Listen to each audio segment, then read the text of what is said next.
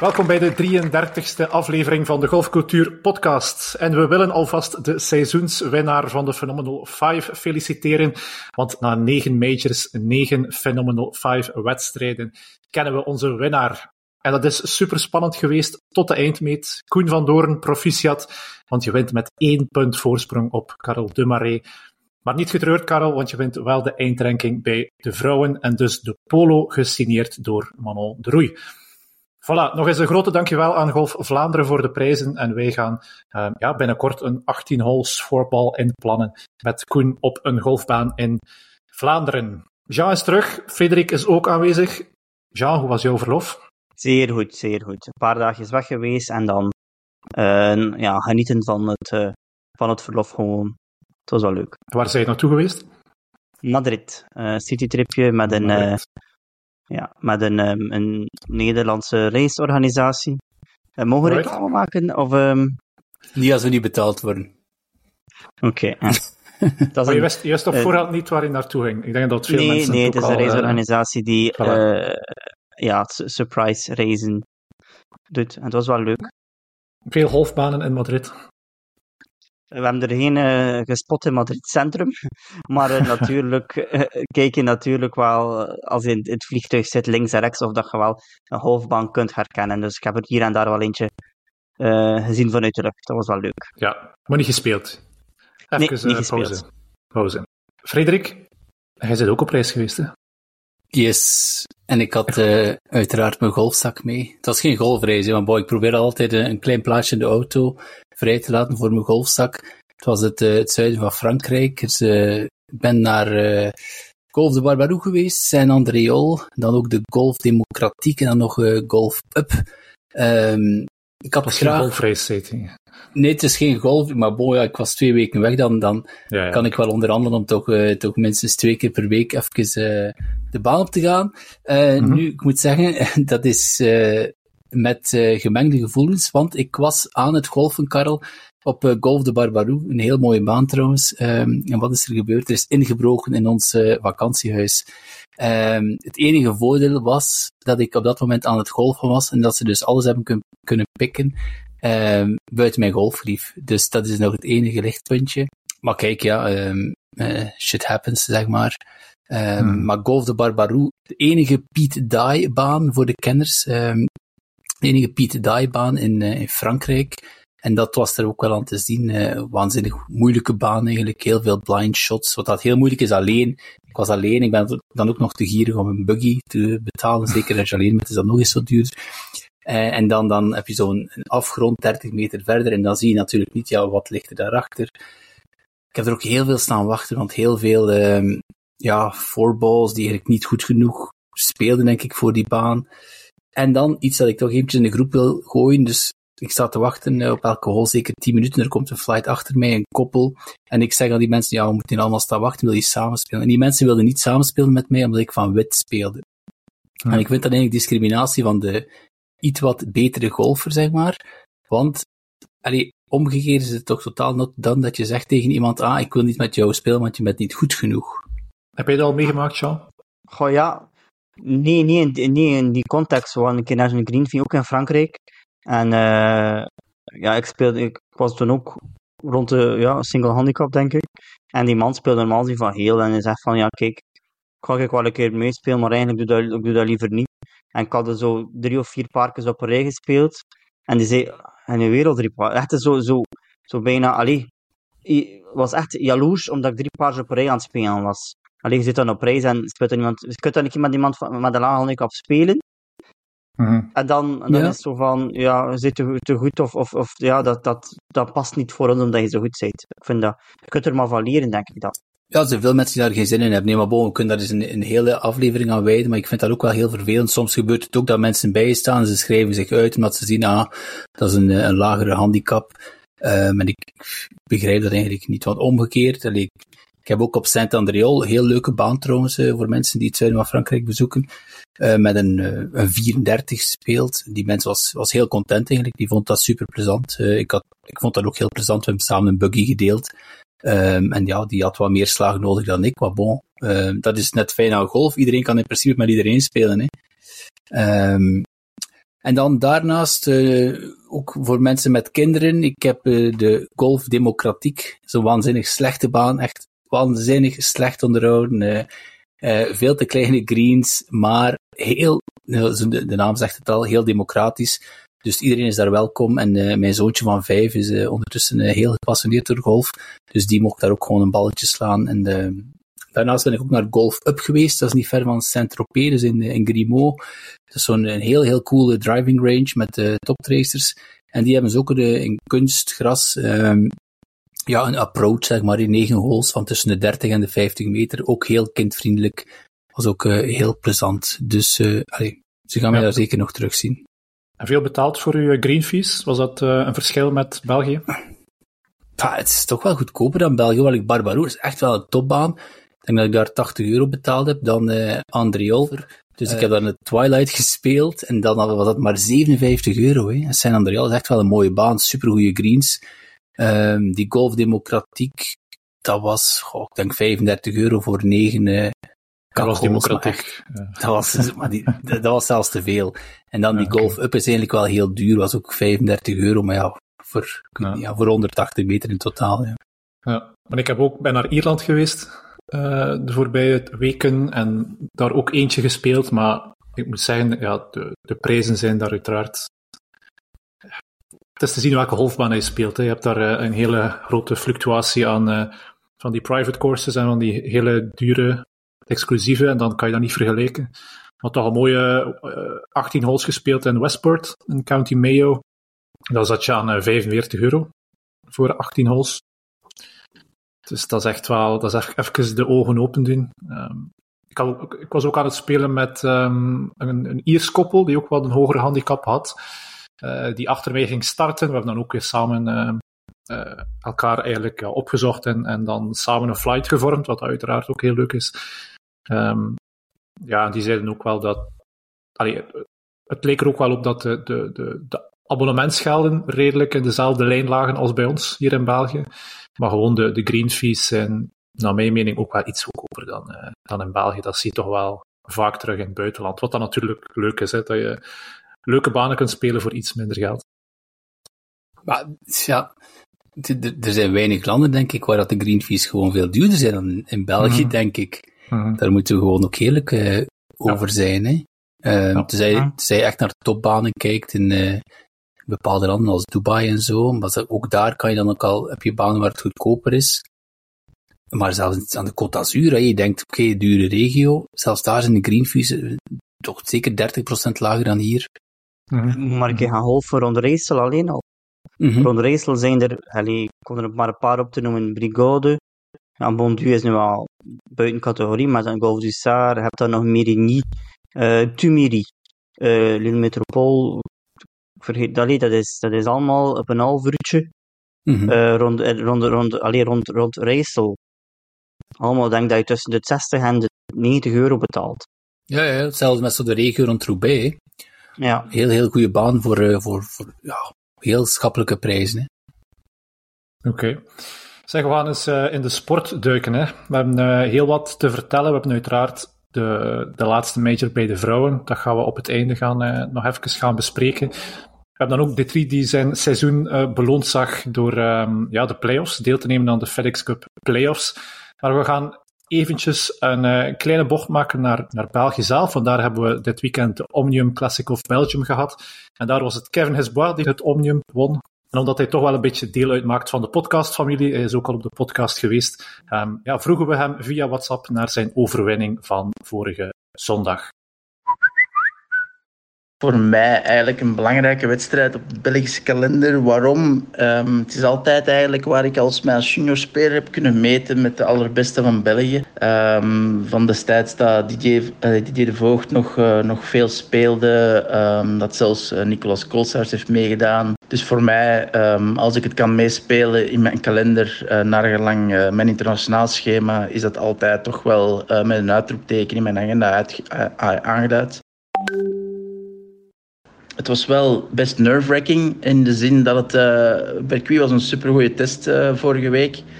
Uh, de baan speelde erg moeilijk. de greens zijn echt ja, heel goed gebouwd. Zodanig dat ze echt wel alle aandacht eisen van, van alle spelers.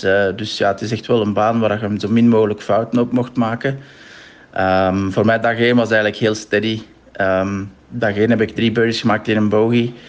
Twee onder, dus dat gaf al aan dat mijn spel best goed was. dag 2 was eigenlijk een groot sleutelmoment voor mij, want ik was echt rampzalig begonnen.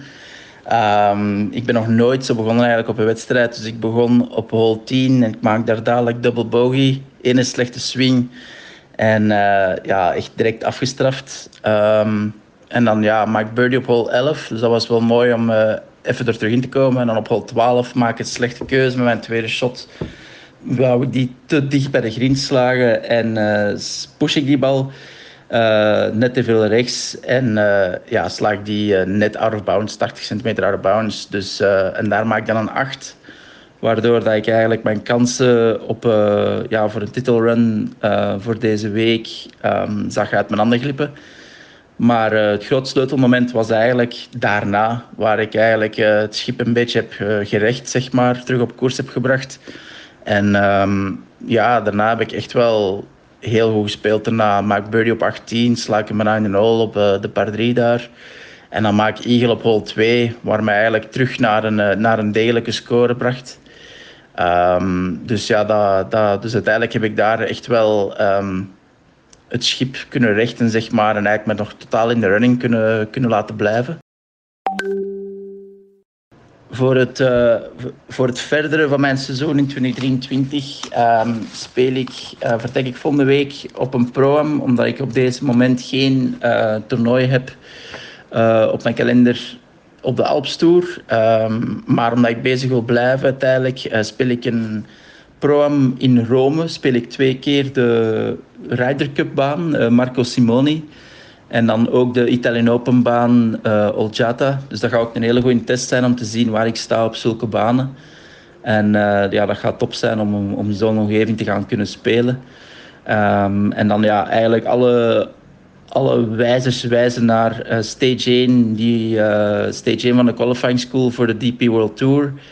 Um, daar daar allee, gaat al mijn focus vanaf nu naartoe. Um, want ja, dat speelt op Millennium. En uh, ja, natuurlijk als ik stage 1 um, kan doorgaan, dan uh, beginnen de deuren richting stage 2 en stage 3 natuurlijk ook open te gaan. En uh, hopelijk kan ik daar dan ook door stage 1, stage 2 doorstoten naar stage 3. En op stage 3 zo hoog mogelijk proberen te eindigen om ja, een European Tourkaart of een Challenge Tourkaart te bemachten voor, voor 2024. Dus daar gaat alle focus op dit moment heen. Goed, en dan moeten we het hebben over um, Thomas de. Vorige week nog een blog uh, gelanceerd op golfcultuur.be om even zijn sterk seizoen te highlighten. Maar um, ja, Thomas de Trie heeft zijn, um, zijn eerste wedstrijd van de playoffs erop zitten. Heeft het helaas niet gehaald.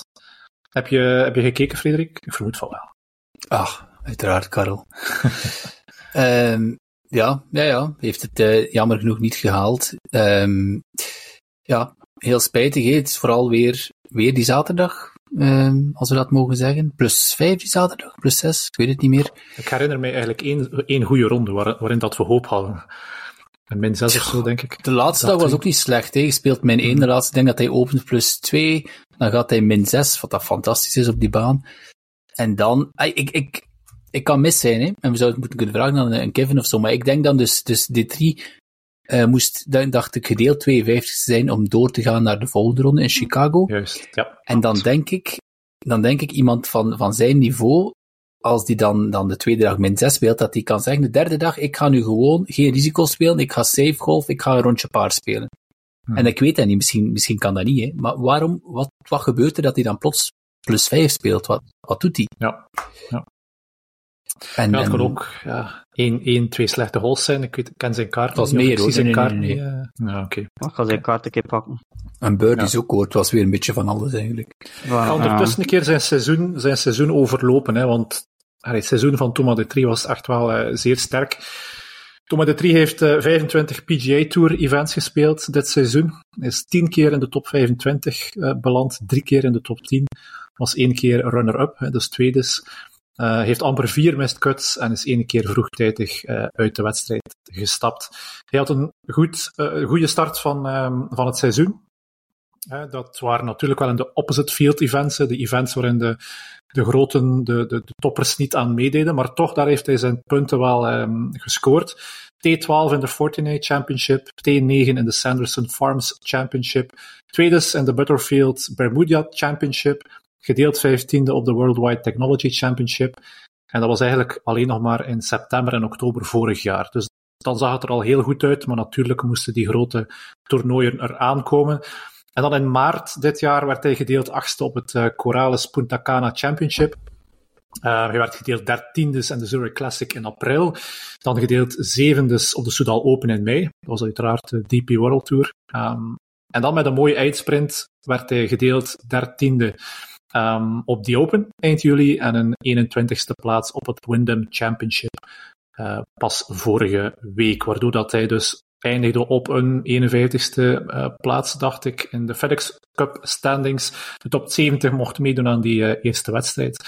En um, ja, heel sterk hè, om daar um, in die playoffs binnen te raken. En over het algemeen gewoon een, een sterk seizoen. Ja, dikke pluim. Hè. Allee, is een heel mooi rapport. Dit is alles wat we uh, gehoopt hadden, ja, buiten dan die overwinning, zeg maar, die, die mm. misschien ja, te veel uh, verwachten is. Maar bon, ja, als hem dat toch zo dicht staat, dan wil je toch altijd nog een klein beetje meer. Zeker als het er heel hard in zat. En we gaan het er straks nog over hebben, maar die, die top 50, dat was toch wel echt wel heel belangrijk eigenlijk. Ja, dat is wel jammer dat die uh, niet gehaald is, maar goed. Ja, dus um, Thomas de Trie heeft zit in de top 70. Dus als ik het goed begrijp, uh, zit hij erbij voor volgend seizoen de PGA Tour. Uh, ja. Die kaart heeft hij al, maar de designated events, dat is nog niet 100% zeker, of sowieso niet? Nee, nee, nee, dat is niet. Uh, nee, nee, hij, hij, hij, heeft geen designated events, alleen maar top 50 is daar zeker van. En hij zal zich altijd eigenlijk moeten kunnen, allee, um, ja, ervoor kwalificeren, zeg maar, via andere wedstrijden. Dat hij genoeg stijgt in de ranking, kan hij er wel bij zijn. Ja. Maar dan moet hij eigenlijk vandaag wedstrijd 1, dus volgend seizoen, dat begint al eigenlijk al in oktober zeker, na de Ryder Cup. Uh, dan, mm. moet hij, dan moet hij terug vol aan de bak, dan moet hij terug erop klimmen. Hè. Um, maar het feit dat hij volgend jaar terug kan spelen, is toch iets waar we allemaal op gehoopt gaan. En uh, toch in het begin toch een beetje afwachtende twijfels over aan, nee, dacht ik. Ja, natuurlijk, zijn kaart houden, dat was altijd het doel. En daar is hij met, met, uh, met glans in geslaagd. Dus nee, nogmaals, super proficiat aan Thomas die drie fenomenaal seizoen uh, gespeeld. Allee, hij speelt hier, en de FedEx Cup, dat is gewoon top van de wereld. Hij is eigenlijk top 70 van de wereld. De FedEx Cup is, is een veel betere waardemeter dan de OWG, als je het mij vraagt. Um, maar inderdaad, het is wel zo dat volgend jaar die designated events, dat, dat wordt alleen maar belangrijker en belangrijker. En daar zijn ook al die punten te verdienen. En als je het lijstje dat, overloopt, wat Karel net overlopen heeft, dan hoor je wel dat hij vooral scoorde in die veel kleinere toernooien. En dat hij in die grotere toernooien eh, toch vaak achterop hinkte. En dat is dan eigenlijk de, de stap voor volgend jaar, denk ik. Eerst en vooral in die grotere toernooien uh, ja, mogen starten. En ook daar is die, die top 15 uh, eh, halen. Hè. Ja, exact. Dus die ja, tweede en derde wedstrijd, daar gaan we toen maar de drie niet meer in terugzien. In die playoffs, klopt hè? Nee. Nee. Leg nog eens uit, Frederik, hoe dat die um, ja, FedEx Cup playoffs in elkaar zitten. Dus de playoffs, ja, die starten na de 44 uh, ja, reguliere wedstrijden, zeg maar. Dan zijn er drie wedstrijden, dat zijn de playoffs. Dus de eerste hebben we net gehad, dus de FedEx St. Jude in Memphis.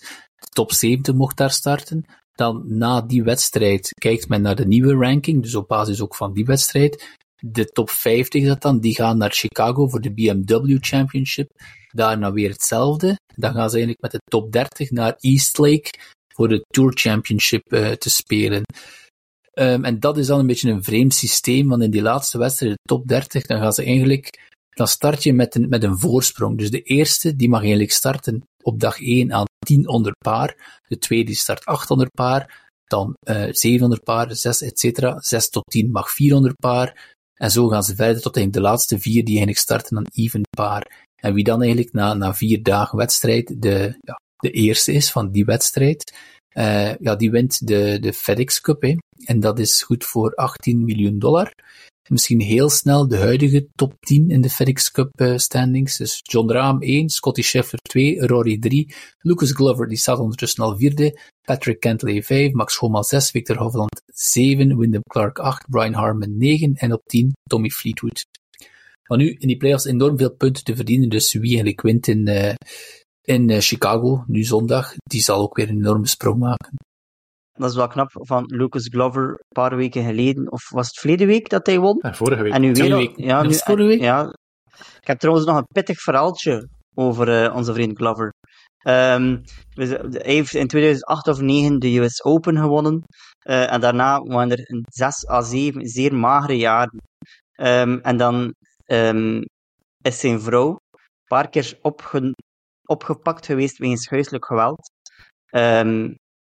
Zijn vrouw had een, had een, ja, een bepaalde wens natuurlijk. Hij had de US Open gewonnen en de jaren daarna waren zodanig mager dat die vrouw hem eigenlijk ja, ik ga niet zeggen misbruikt, maar echt uh, financieel en psychologisch zwaar onder druk zetten.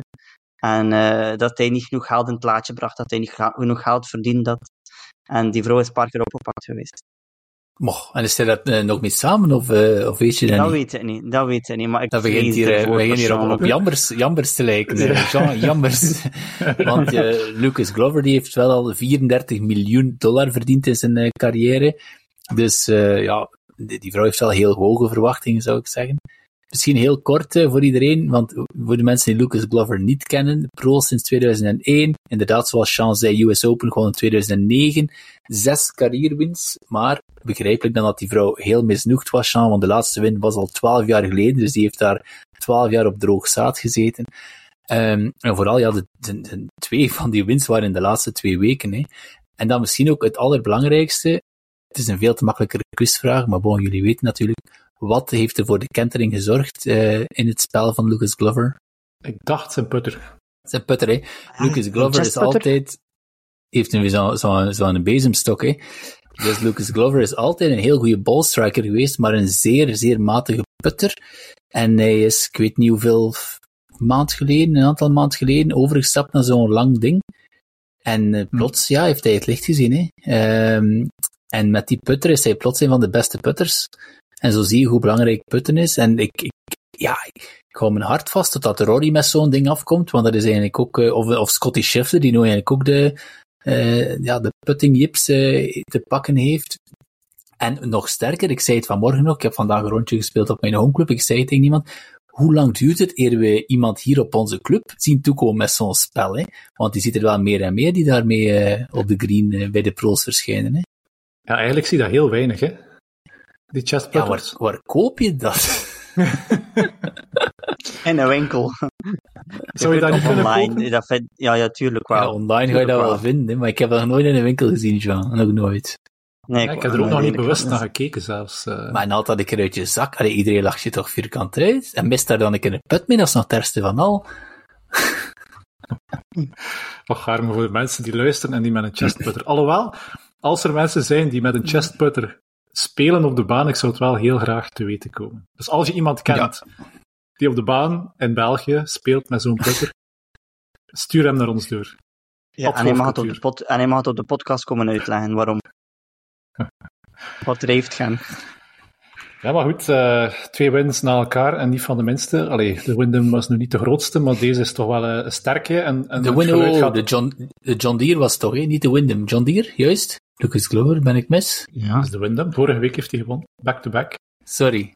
Het is vakantie geweest. Um, Lucas Glover wint hem in een playoff met Patrick Hentley. Wat ook wel interessant was om de, de caddy van um, Tiger Woods daar uh, op de green te zien. Van Joe LaCava. En dat is laatste. ook echt zot, hè. Die, die, die, die, uh, die in Kentley, je ziet hem eigenlijk een heel jaar amper. Het was niet zijn seizoen. En dan de, de playoffs zijn daar, want hij heeft een aantal jaar geleden de FedEx Cup gewonnen. Niet zo lang, mm. ik weet niet, twee, drie jaar geleden. En nu, hop, hij is daar weer, hè. Ja, mm -hmm. ja. Wel, het moet zijn dat hij een goede speler uh... die, heel, die eigenlijk niet veel opvalt, als bij, bij wijze van spreken, maar die wel relatief consistent is. Wat vooral in het oog van de storm geraakt door zijn uh, vermeend slow play. Hè. Ik geloof vooral op uh, Augusta met uh, Kupka en Raam en de flight erachter. En die, die de god dag stonden te wachten. Hè. Yes. Even door de top 10 gaan. Ja, Rory McIlroy is ook weer zo eentje. Uiteraard speelt steengoed al het ganse jaar. Maar als de playoffs daar zijn, dan um, dan zet hij toch ook wel altijd zijn beste beetje voor. Gedeeld derde met die um, ja, andere die daar ook weer naar boven komt, Tommy Fleetwood. Dan hebben we op de vijfde plaats Taylor Moore. Gedeeld zesde Corey Connors, Adam Schenk, Cam Davis, Sung Jae Im, Russell Henley, Jordan Speed en Max Homa. Die staan allemaal op een gedeelde zesde plaats op min 11. En dan hebben we eigenlijk de top 10 al, uh, al overlopen. Dus yes. een paar gekende en minder gekende namen.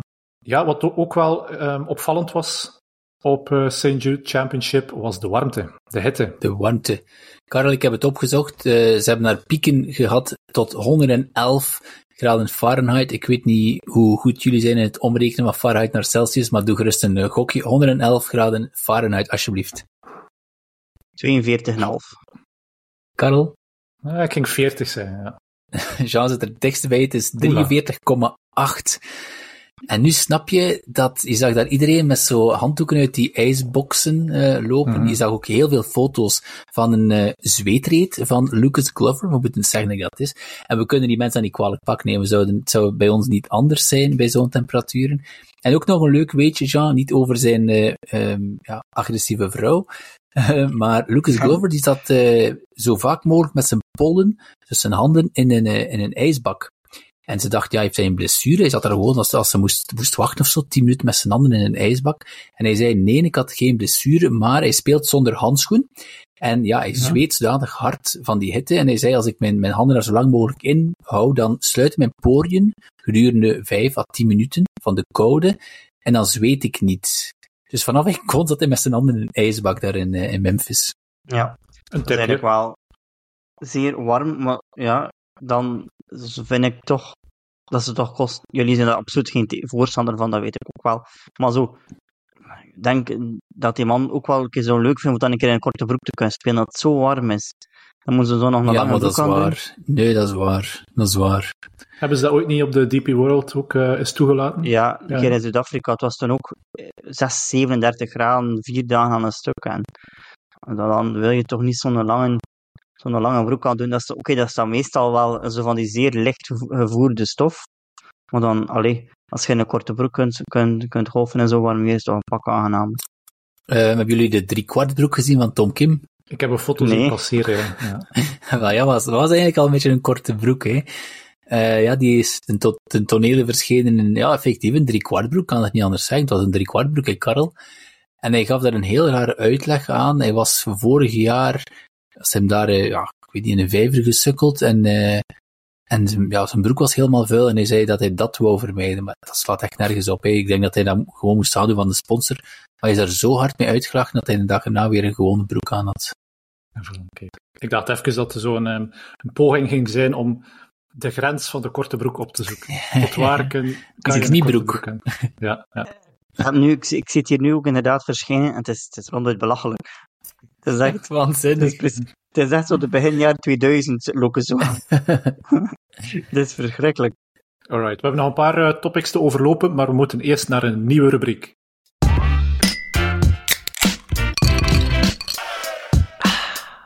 Frederik, jij had het idee om een uh, nieuwe rubriekje te starten, de Halfway House. Ja, inderdaad. En in de Halfway House bespreken we elke keer iets dat ons is opgevallen op, rond of naast de golfbaan. En vandaag is er mij eens opgevallen en ik wil daar eens jullie mening over horen. En dat gaat eigenlijk over de, de niet-pro die lesgeeft op, ja, op, op je golfclub. Het is mij al eigenlijk een aantal weken geleden is opgevallen. Ik zag iemand die lid is bij ons.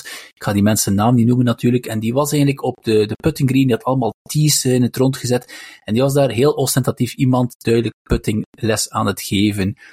Uh, niet zo eens ja, een snelle tip of zo, maar echt zo een half uur bezig met handen en voeten. En vandaag sta ik bal te staan op de range en ik hoor achter mij ook iemand, die ik ken, een, zeer goede golfer.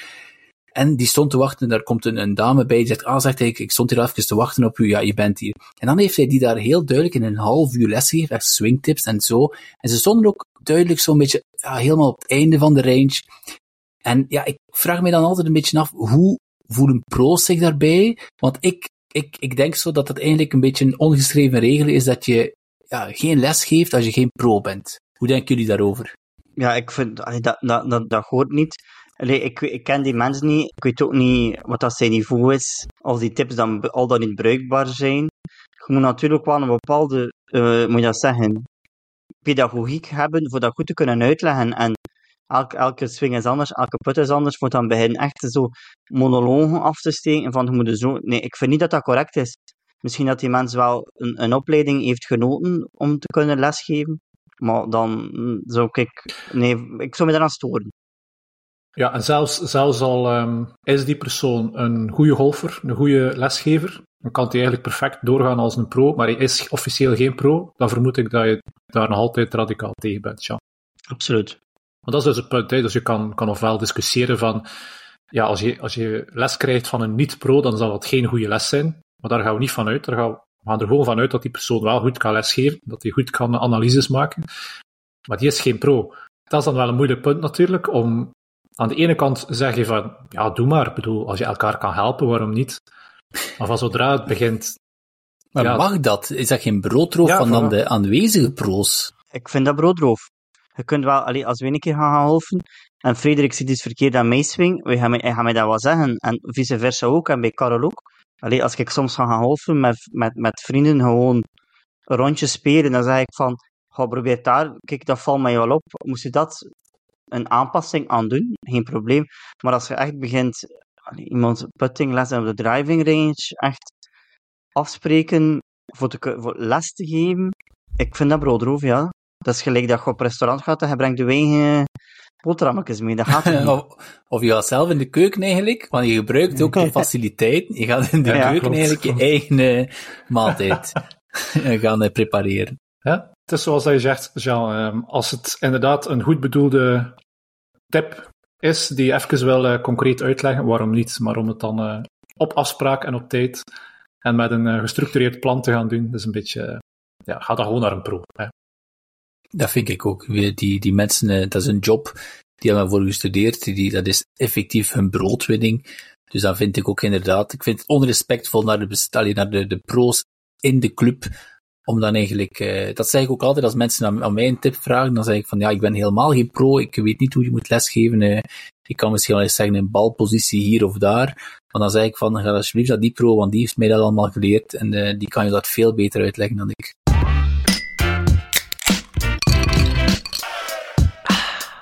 Ja, de laatste major van het seizoen. Achter de rug. Negen majors op één seizoen tijd. Het zijn er veel uiteraard vier majors bij de mannen, vier, vijf majors bij de vrouwen. De laatste was op uh, Walton Heath.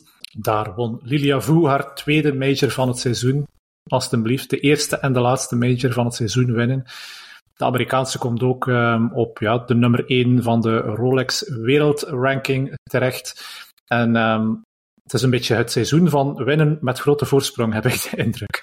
Ja, vorige week dus. De AIG Women's Open, dan op die Open. En dan, um, wat was het ook nog? Ja, op de Evian was het ook wel een redelijk, uh, redelijke voorsprong. Heb je gekeken naar de, de, de vrouwen major? Um, ja, ik was al thuis nu de laatste dagen en, en, het was wel fijn. Het werd getoond op Play Sports, hè, dus ik denk dat ze een uur of drie toonden voor uh, ze overschakelden naar de, de FedEx Cup. Dus uh, jawel, ik vond het wel plezant om te kijken. Ja, enorm genoten van Charlie Hull. Ik vind dat een heel pittige dame, een kleurrijke figuur. Ehm, en zeker was super populair. En, veel fighting spirit, om het met jouw woorden te zeggen, Karel. Um, ja, alleen spijtig dat ze het niet gehaald heeft. Hè. Ze heeft uh, een mindere laatste ronde gehad, maar Lilia Vu was ja, ongenaakbaar. Min 6 op die laatste ronde. Of min 5 op die laatste min ronde. 5, ja. Ja, en uh, Charlie Hull die daar uh, ja, die laatste ronde niet meer, niet meer kon, kon vechten voor die, voor die overwinning, helaas. Het is ook alles nee, ja. een makkelijke baan, hè? Ja, Walton Heath, het is een van de, van de meest gekende klassieke banen. wordt er ook jaarlijks, dacht ik, op Walton Heath uh, de Open of US Open qualifier gespeeld. Het is, geen, het is echt een, een major-worthy baan. Klopt, en daar hadden ze wel ook een beetje het ongeluk dat uh, het weer hen niet mee zat. Net zoals in België is er heel wat uh, regen gevallen, dus ja, zoals op die Open, een beetje hetzelfde verhaal. Hè. Zachte, een zachte baan, niet echt uitgeharde um, linksbaan die het dan effectief ook zo moeilijk maakt. Ja, Lilia was ehm. gewoon weer, ja, een beetje zoals haar eerste major, die was ongenaakbaar. Hè. Um, ook opvallend, uh, ik heb nog nooit iemand zoveel drank over uh, haar of zijn hoofd zien krijgen als, uh, heb je dat gezien, Karel? Het is, ja, het is natuurlijk een klassieker, je, je wint een toernooi en dan komt je, je, je beste buddy on tour af met een, een een fles, ehm, in dit geval was het um, Veuve Clicquot. En uh, ja, de eerste fles ging over haar hoofd, maar daar stopt het niet mee. Iedereen, de, de, de volgende tien, tien in de rij, ze kreeg zelfs blikjes bier over haar hoofd uh, gekapt. Allee. Ja, ze zou graag gezien op tour, hè. absoluut. Ja. Dat is heel populair, ja. ja. Ze neemt de, de, de top 1, of de, de, de eerste plaats over van uh, Nelly Corda. Wat dat ergens logisch is, want Nelly Corda heeft, uh, heeft uh, eventjes weg geweest door blessureleed. Maar het is pas de vierde Amerikaanse die op nummer 1 staat in de geschiedenis van het vrouwengolf. Dus dat is ook wel een opmerkelijke prestatie om daar één van die vier te gaan, te gaan zijn. Mhm. We moeten het ook hebben over ons Belgen, want er waren twee Belgische die deelnamen aan de laatste major van het jaar. We hadden uiteraard Manon de Roei. Die startte met 72 en had helaas een mindere tweede dag, 77, om de, de kut te missen. Maar ook Savannah de Bok, die had er ook gekwalificeerd. Um, rondje 74, rondje 76. Ja, ook weer sterk van Savannah. Dat is ongelooflijk. En ze zijn nog altijd amateur, hè? Ja. Yes. Altijd een amateurstatuut. Ja, ja, ja. En, en hoe oud is ze? 16, 17? Uh, ja, iets... Ja, 16 of 17 inderdaad, maar ze gaat nog even amateur zijn, hè, want ze gaat... Uh, ze heeft een tijdje terug al getekend bij een Amerikaanse college, hè, dus ze gaat... Uh, haar universiteitsstudies uh, afwerken in Amerika en daar collegegolf gaan spelen. Hè. Heeft ja. groot gelijk. Um, en staat ook nog nu in de running voor, uh, ik denk, de Junior Ryder Cup. Ja, ja Junior Ryder Cup. Die um, in september wordt gespeeld, dus dat wordt ook wel leuk als ze daar in die selectie komt te staan. Is dat de Junior Stolheim Cup niet? Het is de Junior Ryder Cup, zowel mannen als vrouwen. Ah, oké. Okay. Ja, ja, de Junior Solheim Cup bestaat ook, hè. let op. Die bestaat ja. ook. En daar heeft ze ook al aan deelgenomen, dacht ik. Oké. Okay. Ja, de From 05, die wil ik ook nog eventjes uh, gaan overlopen. Wie won de AIG uh, Women's Open? Dat is uh, ja, een zeer anonieme naam, GPX. Proficiat GPX. Proficiat GPX. GPX. Misschien is het wel een hele logische naam in het Nederlands als we het uitspreken, maar ik vind hem niet. Nee. Um, Cedric Gekire op uh, plaats 2 en dan um, uh, ja, eigenlijk een gedeelde tweede plaats met een viertal uh, tal mensen daar. Maar het belangrijkste is natuurlijk de eindranking. Karel Dumaré stond daar eventjes aan de leiding nog. Um, op het laatste moment werd hij dan uh, overgestoken door uh, Koen Hagedoren, die vier punten meer scoorde in de laatste major. En dat heeft dan hem één punt voorsprong opgeleverd op de ja, algemene ranking, dus alle negen majors bij elkaar. Koen Hagedoorn op één met 254 punten, Karel de Marais op twee met 253 punten. En dan Ilse Verbund, die ook een heel sterk en consistent seizoen heeft uh, ja, gespeeld. Um, een derde plaats op, uh, met 223 punten. Dus uh, voilà, hele harde proficiat Koen en Karel met de winst in de vrouwenranking. En we hebben het daarnet al eventjes gehad over, over uh, Ryder Cup, Junior Ryder Cup. Ja, je had uh, ook nog iets voorbereid over de Ryder Cup tussenstand? Nee, niet echt. Um, okay. ik, heb, ik, heb, ik heb een, een speciale voorbereid natuurlijk. Hola. We kunnen natuurlijk, nee, we kunnen terloops wel een keer de, de, de Ryder Cup overlopen. Dus de Ryder Cup puntentelling is een tijdje geleden begonnen op de PGA at Wentworth, DP World Tour event. En dat sluit af zondag 3 september, dus over een, kleine drie weken. Um, ik heb een keer een ander lijstje gemaakt. Ik heb een lijstje gemaakt van de 12 beste spelers op de PGA Tour en een lijstje van de beste uh, 12 spelers van de DP World Tour. En ik zou deze keer willen overlopen en dan zou ik graag jullie mening horen welke, van welke tour dat je zeker zou meepakken en welke dat er echt niet bij hoeven. Um, Shoot. Dus ik ga beginnen met de, ja, ik ga beginnen met de beste 12 uh, Europese spelers die op de PGA Tour gespeeld hebben na dus deze wedstrijd. Dat is John Rahm, Rory McIlroy, Victor Hofland, Tommy Fleetwood, Sepp Straka, Tyrrell Hatton, Justin Rose, Seamus Power, Matthew Fitzpatrick, Thomas de Trie, Stefan Jeger en Aaron Rai. Dus op de Thomas de Trie zit wel bij de 12 beste spelers hè, op de, van, op, van Europese bodem. Dat is wel een knappe verdienste. Mm -hmm. Ja, en zit er iemand in die lijst dat je niet verwacht had? Well, Aaron Rai misschien. Maar ik vraag mezelf af, is hij eigenlijk wel lid van de DP World Tour? Dus komt hij in aanmerking? Um, nee. nee. Nee. Ik kom niet in aanmerking. Nee. Nee, voor, en, en dat is hetzelfde geval. Uh, al geloof ik wel dat Lucas uh, Donald er de, recent een, een oefenronde mee gespeeld heeft. Uh, maar dat is ook geen Stefan Jager. Ja, dat is zo'n een, een, Duitser die al, al heel lang de oversteek gemaakt heeft. Die zo een beetje altijd meekabbelt op de PGA Tour. Maar dat is nu ook iemand dat ik niet zou meepakken. En Seamus Power heeft voor mij nu ook de laatste tijd niet meer genoeg laten zien.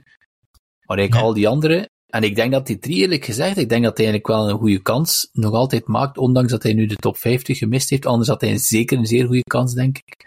Mm -hmm. Maar als je inderdaad het lijstje bekijkt, komt hij toch in de buurt. Hij staat ook, denk ik, op de, op de World Points op plaats 14 hoor. Uh, ja, op 14 staat ja. hij, net na uh, Seamus Power en ook na een Alex Noren. Maar ook daar een Alex Noren, pff, wat heeft hij nou uitgestoken de laatste tijd? Niet meer veel, hè. Niet meer veel dan moet ik dan een keer de DP World Tour ranking erbij halen. Dan gaat zien dat ze heel, helemaal een ander verhaal Mm. Dan heb je Rory McIlroy, John Rahm, Victor Perez, Adrian Meronk, Robert McIntyre, Victor Hofland, Alexander Bjork, Torbjörn Olesen, dan Joost Luiten, Pablo Larrazabal, dan Yannick Pol en Marcel Sim. En laten we eerlijk zijn, dat is geen toplijst. Hè. Zijn er laatste zes namen. Zijn er de top drie? Zes, de top drie ja, is Rory McIlroy, John Rahm en Victor Perez. Victor Perez ja, okay. heeft in Abu Dhabi of in Dubai een groot toernooi gewonnen. En dan hier en daar wel een, een resultaatje. Maar ja, het is ook niet... Nee, nee, de laatste tijd is het niet meer goed, hè? Nee. En weet je wie dat we niet gehoord hebben? Shane Lowry? Inderdaad, hij zit er niet tussen. Maar hij staat wel, um, hij staat wel op de World Points bijvoorbeeld, achtste. Plaats vier of vijf, ja, of achtste, ja. Hij is, hij is zo al... net niet rechtstreeks gekwalificeerd op dit moment. Nee. nee hij heeft ook nee. al de, de FedEx Cup playoffs gemist. Hè. Stond er ook ja. buiten de top 70. Ja. Luke Donald gaat moeten goed kiezen. Maar het, is, het is heel moeilijk voor Luke Donald, hè, want ik denk dat, dat er dat die eerste 6, 7, 8, dat is heel gemakkelijk. Maar dan, er is zo... De captain picks gaan zeer interessant zijn. Lijkt ja, Adrian ja. Meronk, ja, ik ga er wel vanuit dat hij er nog altijd bij is. Hè? Ja, dat denk ik ook. Ik ben er zelfs van overtuigd. En ik zou zelfs Torbjörn Olesen ook wel meepakken. Maar als je Torbjörn Olesen mee mee te pakken, dan blijft hij drie thuis. Hè? Want zoveel plaatsen er ook niet meer over. Hè? Allee, sorry, allee, want even. Dus ja. Raam, ja, 1. McElroy 2. Hofland 3. Hatton 4. Fleetwood 5. Fitzpatrick 6. Kan je niet omheen, moet ook mee. Sepp Straka 7. Kan je ook niet omheen, die moet ook mee. Nee. Dan ja, heb je absoluut. er al al zeven. En als je dan naar Europa kijkt, um, dan komt er ook eens een Bob McIntyre bij, want die is rechtstreeks gekwalificeerd, die is al met acht. En dan, sorry Jean, maar laat ik een Jannik Paul thuis. Ik wil die, die ook niet mee, maar laat hem maar een keer thuis. Hè. En Adrian Maronk heb ik ook nog niet gezegd. Hè. Dus dat nee. zijn eigenlijk... En Shane Lowry heb ik nog niet gezegd. Hè. Nee, nee. En Victor Perez vind ik ook wel een goede speler. Maar, Jawel. Ja ja, die plaats 8 tot 12, dat zijn gewoon, die gasten zijn eigenlijk niet goed genoeg. Sorry dat ik het zeg, hè, maar dat zijn, dat zijn supergolfers, hè, maar die zijn niet goed genoeg. Als je de, de weelde ziet waar dat Amerika, want bij Amerika is nu eigenlijk paniek, hè. Um, Justin Thomas, het is een groot debat, moet je Justin Thomas uh, meepakken of niet? En plots is daar een, een, Lucas Glover die nu ook mee wil. Heeft het openlijk in zijn interview gezegd. Ik heb dat net nog ja. bekeken. Ze hebben hem gevraagd, heb je al nagedacht over, uh, over de, de Ryder Cup? Hij zei, wel, kwart, sinds een kwartier geleden ben ik daarover aan het nadenken en ik wil mee, zei hij. Natuurlijk, ja, hij heeft twee keer gewonnen, zit in bloed Hij heeft twee keer gewonnen, laat hem een keer thuis. Hetzelfde met een, een, een, een, een Harmon, hè. Ja, die heeft ook gewonnen. Laat die ook een keer thuis, hè. Dus daar zitten ze eigenlijk met, met 16 man, die goed genoeg is om mee te gaan. Ze moeten er 12 pakken. Bryson DeChambeau, wil ik ook over spreken. Hè. Bryson DeChambeau ja. heeft 58 gespeeld. Wat vinden jullie daarvan? Mm -hmm. Oké, okay. het is op live. Goed, is in vorm, hè? Ja. is terug in vorm. Is terug in vorm. Het is, het is op de Greenbrier. Dat is ook niet de, volgens mij de moeilijkste baan op de PGA Tour. Maar dat is al niet te min. Um, ja, het is 58, 58 ja. Dat is fantastisch. Dat is mijn, mijn 12, de, de paar was 70. Maar ja, mm -hmm. dat doet er natuurlijk ook niet zoveel toe. Um, maar het is, ja, het is bijna nog nooit gebeurd, denk ik. Of nog nooit gebeurd zelfs in de geschiedenis van de PGA Tour. Dus ik vind dat je Bryce moet meepakken. Ik denk dat ze hem niet gaan meepakken, omdat hij nog altijd moeilijk in de groep ligt. En ik denk, ik vind dat je hem moet meepakken. Allee, maar ze gaan een cupka wel meepakken, waarschijnlijk. Kunt, die is rechtstreeks gekwalificeerd trouwens, dus ze kunt hem niet thuis wel. Ja. Patrick Reed gaat ze waarschijnlijk ook wel willen meepakken. Dat weet ik niet. Dat ik, ik, ik, zou nog een Cupca en een, en een Deschambeau meepakken. En dan heb je er twee van Liv mee. Dan is iedereen happy, denk ik. Dat er toch een paar van Liv Europese Liv-spelers mee. Oh, wie moet je dan gaan denken? Maar wie moet je dan pakken? Maar dat is een goede vraag, terechte vraag, hè? Uh, maar er is er toch geen één. Ja, Lee Westwood heeft deze week plus 20 gespeeld. En, uh, on, allee, in de maat, Jean, was hem aan het uitlag, noemt hem weer. Uh, die, ja, Pepperell, die meer succes heeft op Twitter dan op, op de Tour. En Lee had daar, Lee Westwood had dan direct gereageerd. de PIP, ja, daar zijn het de boot gevallen zeker. En daar is de Player Impact Program voor, voor iedereen thuis. waar dat er zoveel geld mee te verdienen is. Zij hem daar zijn uit de boot gevallen. En dan, ehm, ja, die, die, die virtual wedstrijd op maandag ook uit de boot gevallen. Ja, zeker? Monday, ja. ja. Dus, um, maar voor de rest, Thomas Pieters, wie zit er daar nog? Um... Martin Keimer, Sergio Garcia. um, ze zijn ook niet. Martin Keimer is al tien jaar niet meer wat dat vroeger was.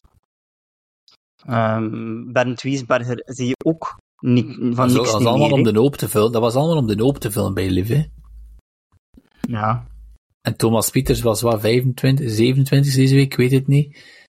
Ja, die is niet uh, voor mij. Thomas Pieters is ook nu niet, mm. nu niet meepakken. Ja, het wordt, uh, het wordt zeer interessant om te zien hoe die um, ja, captain picks gaan, uh, gaan zich voltrekken. En wanneer, en Jean, wanneer, wanneer wordt de beslissing, de keuzes gemaakt? 3 september ook, als ik me niet vergis. Ja, 3 september. Dus dat zijn die zes, dat zijn die zes um, plaatjes zeker. Dus na de wedstrijd op, op uh, eh, 6 december, 6 eh, september, sorry. Na de Omega, Europe, Omega European Masters worden in principe dan de, de zes andere bekendgemaakt. Oké, okay, en misschien om, om af te ronden heel kort. Dus jullie alle twee, Karel, pak jij uh, Thomas Ditri mee? Um, na het lijstje gehoord te hebben, ja. Jean? Ik ook. Ja, en ik Alright. ook. Dus voilà, Thomas is in de, in de chacos, die mag mee. Zeg, uh, heren, heel erg bedankt. Het was een hele leuke aflevering. Blij dat we terug uh, in vorm zijn, dat we alles terug besproken hebben en we zien jullie later terug. Dankjewel. Yo, salut. Salut.